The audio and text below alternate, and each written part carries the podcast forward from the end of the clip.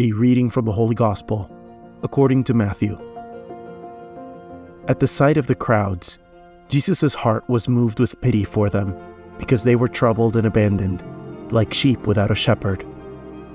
Then he said to his disciples, The harvest is abundant, but the laborers are few. So ask the master of the harvest to send out laborers for his harvest.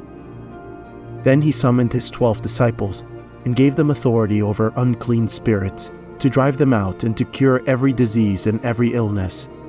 The names of the twelve apostles are these.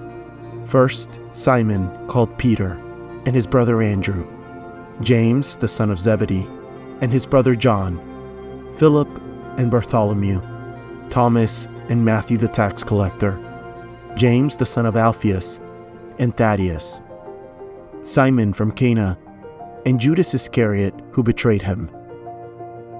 Jesus sent out these twelve after instructing them thus Do not go into pagan territory or enter a Samaritan town. Go rather to the lost sheep of the house of Israel. As you go, make this proclamation The kingdom of heaven is at hand. Cure the sick, raise the dead, cleanse lepers, drive out demons. Without cost you have received, without cost you are to give. The word of the Lord.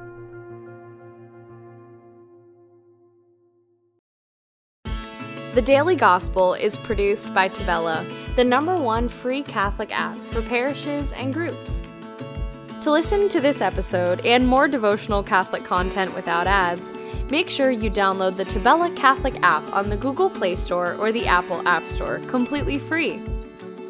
If you are a church leader, claim your parish on the app right away and start communicating with your parishioners at no cost. God bless you.